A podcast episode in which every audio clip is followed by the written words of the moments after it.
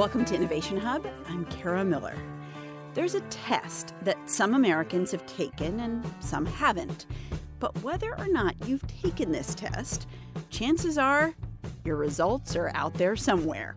There's really very much a seeking mentality for Americans who came here and are often disconnected from their roots. That's Libby Copeland, a journalist who argues home DNA tests are changing our sense of who we are, even for those who've decided, yeah, they're not really for me. I really think in years to come, we'll look back at this as a really um, a liminal moment where we started to grapple with the significance of what's happening sociologically and psychologically to, to Americans. Copeland started grappling herself with what this moment means when she was assigned to write a story for the Washington Post, and she ended up somehow deep in a family mystery that took a whole bunch of hairpin turns. But that's the rub, she says. Most people assume these tests are routine. They wouldn't reveal anything surprising about them. I mean, that's the problem with statistics is that n- none of us think that we're going to be a statistic. um, and that, in fact, that's part of the problem because people go into it unprepared because they think they know all that there is to know about their families, and then they're really blindsided because while there are these warnings, um, you know, they're not really that in your face, and so no one thinks that's going to happen to them. And once you know it, once it's happened, well, goodness, it's too late to go back and unknow that information. So then that's a big thing to grapple with. Copeland is the author of the book The Lost Family How DNA Testing is Uncovering Secrets, Reuniting Relatives, and Upending Who We Are. And she notes that as she chronicled this new era in the US, an era that's making us rethink our identity and how we deal with it when that ground shifts, she realized we're losing our privacy in a series of seemingly inconsequential drip, drip, drips. And people generally think of this as the low investment, you know, holiday gift typically to find out just a little bit more about themselves. And that's part of why they're often taken so off guard when they discover something unexpected because they were just looking to find out how Irish they are. Alice Collins Plebuch pretty much knew her genealogy before she became an early adopter of DNA tests in 2012. Her family was from various parts of the British Isles, though she may not have known the exact percentages of who was from where.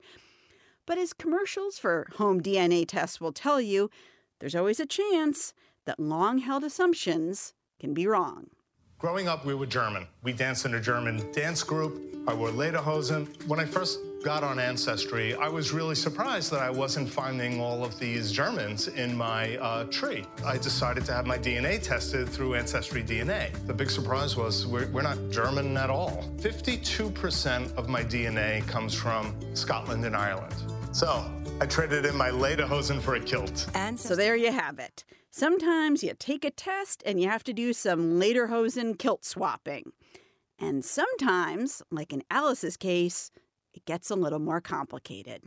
So it's 2012. She spits into a vial, she sends it off, and a few weeks later, she gets this email with a link, and she clicks on the link and she looks at her ethnicity estimate, which is like basically a pie chart that shows where your uh, genetic ancestry comes from. Now, having done her genealogy quite exhaustively on both sides, she's fully expecting that she's primarily Irish with some English and Scottish.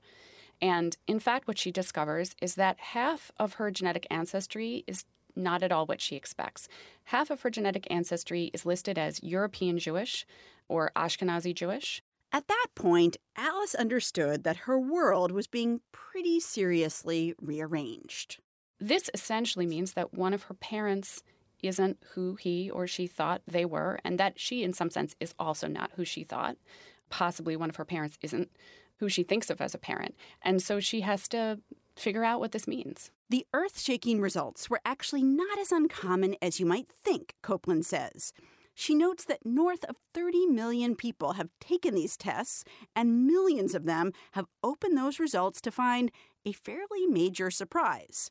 In Alice's case, her mother could have had an affair, and her father wasn't who Alice thought it was. That probably would be the explanation for most results like this it's such a common phenomenon. There's an acronym for it. Um, it's called an NPE, and it stands for non paternity event. Sometimes it's called non parental event.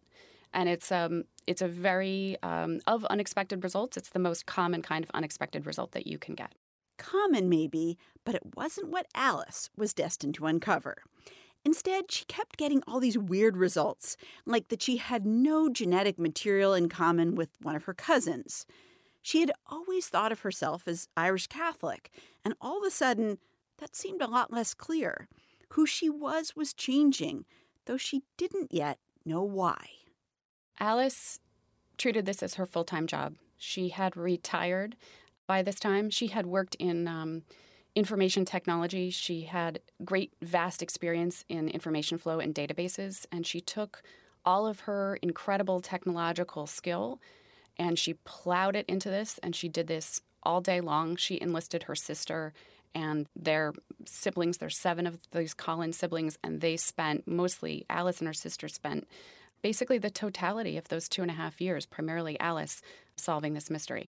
The mystery was finally solved because as more and more people took tests, the number of people related to her in databases was growing. And it was becoming easier and easier to figure out where Alice, or any of us, sit in a vast genealogic web. And one day, a woman named Jessica became Alice's missing link. She was a stay at home mom living in North Carolina who had gotten a super weird result from her own DNA test. She was a lot less Jewish than she thought she was, but she was a lot more Irish, which didn't seem to make any sense, except to Alice, who soon put the pieces together and realized exactly what had happened. And then she found the paper records to back it up. On a fall day in 1913 at a hospital in the Bronx, a hospital that doesn't exist any longer, by the way, Alice's father and Jessica's grandfather had been accidentally switched at birth. No one had realized it, not for a hundred years, until DNA testing came along. I think she would say that there's a bittersweetness to the knowledge because there's a loss and a gain. But I think she would also say, and I, uh, from my interviews with people to whom that has happened, I've heard this echoed over and over, that knowing the truth is incredibly important. Um, knowing the truth about one's genetic identity becomes another piece of the puzzle. It's not everything, but once people can have certainty when they've been in a place of uncertainty, that's incredibly meaningful for them. And if something about your heritage turns out to be different than what you thought it was, for whatever reason, Libby Copeland found that people start to ask basic questions like What's my religion? What are the foods and the traditions that are part of my heritage? Which piece of the American story is mine, and which parts should I let go? Rosario Castronovo has a very, very different story than Alice Collins Plebuch, but they both, at some point, had to confront some of those essential questions about who they were. Rosario is a man who had been into genealogy for a long time. He was also an early adopter of this um, DNA testing technology. And what surprised him when he tested was that he found that he had significant sub Saharan African ancestry, which he had not expected to find. Um, he had been told by his mother that he was Sicilian on her side, and he had very strongly identified with Sicilian and Italian culture. He was, in fact, even um, singing opera. He married an Italian American woman. He proposed to her, I think, in Italy. Um, he converted to Catholicism. He really identified with his Italianness. Hmm. And uh, it was incredibly important to his sense of self. And so discovering this made him wonder what does this mean? And um, he went back to his mother and he said, you know, let's talk about this. And it eventually turned out that his mother had a white mother and a black father, and that this relationship, when she was conceived and born, had made her the brunt of incredible racial discrimination where she lived. And she was so uh, traumatized by this relationship, which left her with basically no family, and the uh, abuse that she suffered as a result um, made her decide to never tell her child who he was in terms of who his grandfather was, his black grandfather. Um, and so for Rosario, that reckoning, which, you know, it's a lifelong thing that he is reconciling himself to the beauty of embracing this thing that so traumatized his mother and understanding the history of how this came to be in America, right? How it came to be that his mother had to deny this to her son and what it means for him to claim it now. And so he is not Italian at all. Yeah, he's not. I mean, could he explain to you, or what did he say about like how that part of him that was like so important to him, right? That he was Italian, how it, it changed things that um actually he wasn't uh, uh, what did that mean in terms of like his, himself and his own identity and religion i mean so many things get food and religion and all sorts of things right get tied together cultural activities everything yeah, I mean it's it's very strange to be like, for example, in your 50s and all of a sudden have this profound shift. I think Rosario would say that he has always been a kind of a seeker, a seeker of self. I think he felt all his life like he was looking for more of a cultural identity because he didn't have much of one. He just had what his mother had said they were, but there wasn't much. And I think that he was profoundly grateful to learn the truth and to be able to find out his true story and to be able to go back. As I said, he's a genealogist. So this allowed him to research the history of his family, to find out who his grandfather was, to find out what it was like to have been living, you know, at the time where they where his grandparents were living and, and you know a white woman and a black man having a relationship and having children um, what it was like for them so i would say you know i couldn't tell you whether he feels at peace or like he's still searching but it seems to have added a great deal to his life in terms of his ability to understand who he is and where he comes from. Um, one of the founders of Ancestry, which was really early on the scene with these DNA tests, um, told you this is a quote I am worried about the control of the data and I'm worried about corporations owning this data. Can you talk a little bit about that? Yeah, so, you know, there's a lot you can find out from genetic information, and it is housed in the you know, possession of these um, private companies and in some cases on public or quasi public databases, um, which is allowed for transformation in law enforcement, which is another story.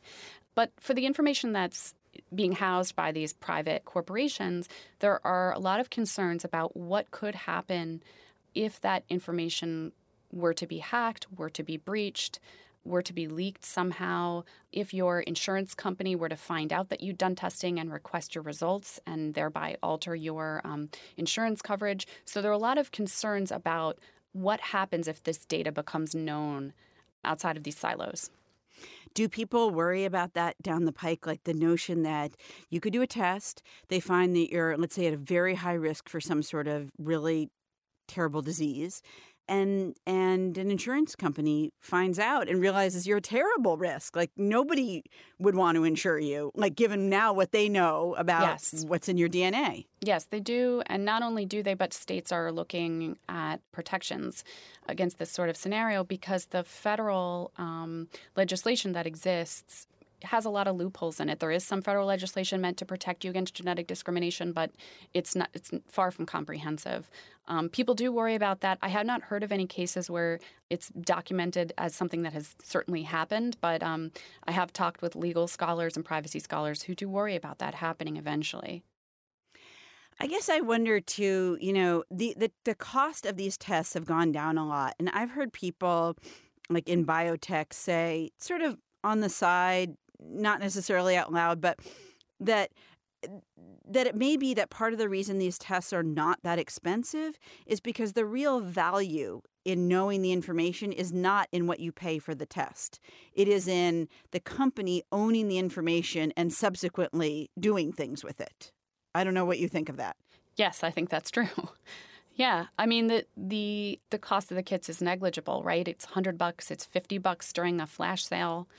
And you know, I think we've seen with with 23andMe that the real potential is the ability to um, you know develop drugs, to look at um, the genetic underpinnings of certain diseases.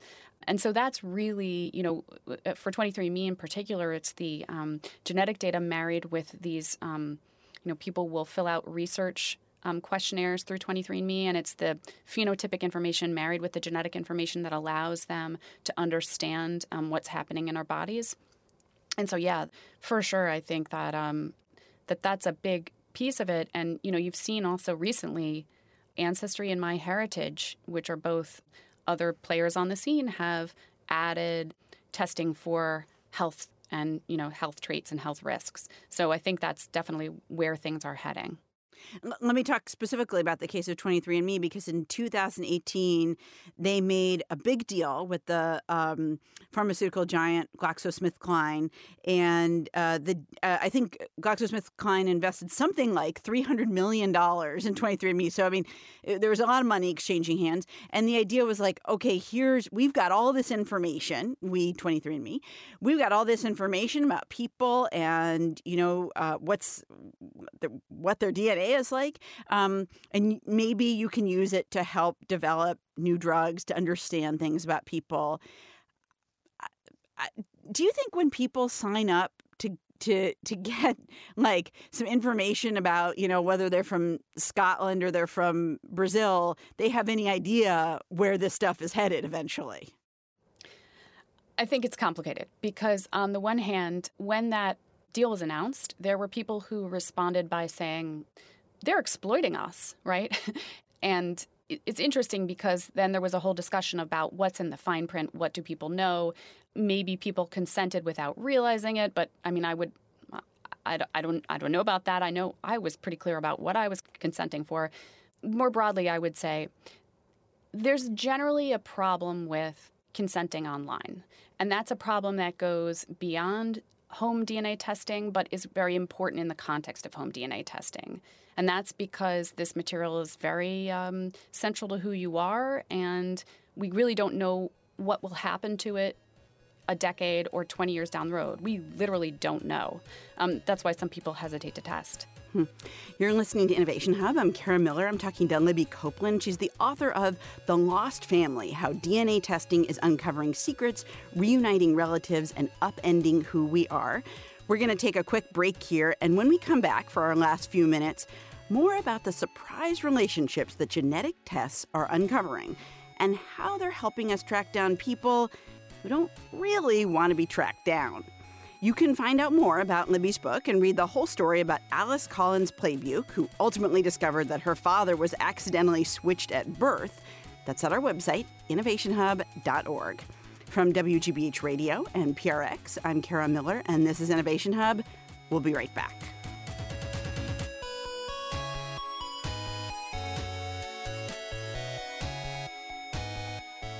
In the spring of 2018, there was a major breakthrough in a cold case.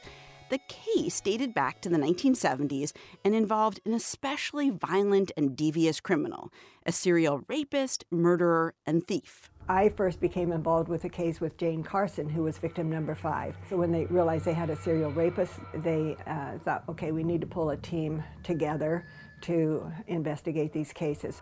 Carol Daly worked as a sheriff's investigator in Sacramento County, and she remembers that for a time, communities were consumed by the unfolding crime spree. They were terrorized by this man who always seemed to slip away. The community was in a panic. Locks were flying off the shelves, guns were rolling out of gun stores like crazy. Everybody was arming themselves. And then, nearly 45 years after the first attacks, the case of the Golden State Killer was solved. Yeah, so this was the major event that made everyone sit up and take notice of the role that commercial DNA testing and the techniques of genetic genealogy could have in solving cold cases. And I mean, there have been many cold cases solved since then, going back 50 years in, in some cases, all over the United States. Libby Copeland is the author of The Lost Family How DNA Testing is Uncovering Secrets, Reuniting Relatives, and Upending Who We Are. And she says cracking cold cases is only one way that genetic testing is quietly, but drastically, changing our lives. People are discovering parents and children that they didn't know they had, secrets about their heritage that their parents may have wanted to keep hidden, and facts about their health which raises lots and lots of worries among ethicists and those in the scientific community. There's some concern about, you know, how much control you have over your genetic information once you test, and um, how much notification you might get if that's DNA or that genetic information, I should say, is sold or shared with a third party. There's concern about the use of it by law enforcement and access by law enforcement. Um, there's concerns about what kind of protections are in place to prevent um, information from being like hacked, for instance, and becoming public, because we've seen that um, even so so-called de-anonymized genetic information. If it becomes public if paired with the genetic information of other people uh, that person can often be identified. So it's you're not really anonymous. Um, yeah so there's a lot of and then there's the insurance piece of it which is you know if your insurer finds out you've tested and they ask you for the results if you don't give them that could be considered fraud.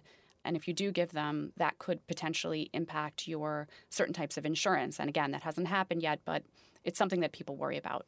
It's hard to believe that kits from companies like 23andMe or Ancestry, which may cost no more than $75, $100, could unleash such a revolution or multiple revolutions in crime detection, in our understanding of our health, our heritage, our parents. But consider the world of adoption. About a million and a half kids in the U.S. have been adopted, and Copeland says DNA testing now means there aren't any secrets anymore. Adoptees were early adopters of DNA testing technology. They used the technology to um, understand who their birth parents were, and they kind of pioneered a lot of this for um, the rest of everyone else. So it's you know it's interesting because in a lot of states there's laws that keep adopted persons from accessing their original birth certificates with the names of their parents, their birth parents on them. And there's been a lot of advocacy around you know adopted persons being able to access those. And what DNA testing has done is basically make it so that even if a state has a law on the books that says that you can access that, an adopted person may be able to find their birth parents regardless of those laws through DNA testing. And that's really been a profound change for that community. Another question about this issue of having children. Um, for many decades, uh, sperm banks have existed. So, like if a man was infertile or a woman wanted to have a child on her own, that was an option. Um, in more recent years, egg donors have existed. Same thing, you know, if a woman's eggs weren't viable, that was an option. I mean, there is a, a whole industry, like a whole, you right, in these things. Um, I don't know if you talk to anybody in that industry, but same thing as adoption. This seems to completely sort of shift the ground uh, there for people who maybe can't have children naturally. Right. It truly does. I mean, I'll, I'll say that most people who are, know, know the position of what it's like to be donor conceived will say that it is really important to tell your child that they're donor conceived. And that's the general thinking right now. So there's fewer cases than there used to be of people being conceived and, by donor and not knowing it until they test. But that does happen among people who are older and whose conceptions harken back to, a time when parents weren't in the habit of telling their children as commonly. So that's one big change. But the the other major piece of this is that um, sperm banks in the United States still promise anonymity to their donors in many cases. And increasingly, anonymity is not a promise that they can keep. And the reason is home DNA testing. So, a man, I, can read a man who had donated back in the 1970s, and he has um, 21 donor children at this point, plus his two children that he had, you know, with his wife. And he never, never imagined a day when this would happen. He thought he was helping other people make their families. He did not imagine a day when he would be findable. You're right, right. Um, and so, you know, that may change if, to the degree that men don't think that they can expect anonymity, they may stop being as willing to be sperm donors, and that may mean that sperm donation moves overseas more so.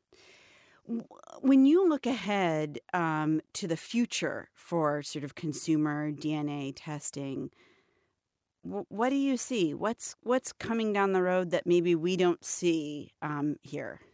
I think in terms of the impact on consumers, we're moving toward a time when it will be impossible to not know your genetic family. Right? I think that we're sort of in an in-between moment where it still feels like you have a choice to test and you have a choice to find out five, ten years down the road, I don't think it's going to be a choice. And eh, what does that look like? If it, it, what does that mean? Like if I never test, Yeah. what does that mean that it's not a choice? Well, even if you never test, there's a high likelihood that someone in your immediate circle has or will. Okay. That could be a sister, that could be an aunt, it could be a first cousin, it could be a second or third cousin. So let's say that you're a man who 30 years ago conceived a child and you never even knew about it, or you knew about it but you chose to not have a relationship with that child. Even if you never choose to test, let's say that your son tests, like your son from your relationship with your wife, or let's say mm-hmm. that a brother tests, or let's say a first or a second or a third cousin tests the child who's out there looking for you, trying to figure, doesn't have a name, doesn't know who their father is. It's it's you, but they don't know it. They can, by putting their DNA into a database and looking at their shared genetic material, triangulate to you. Got it.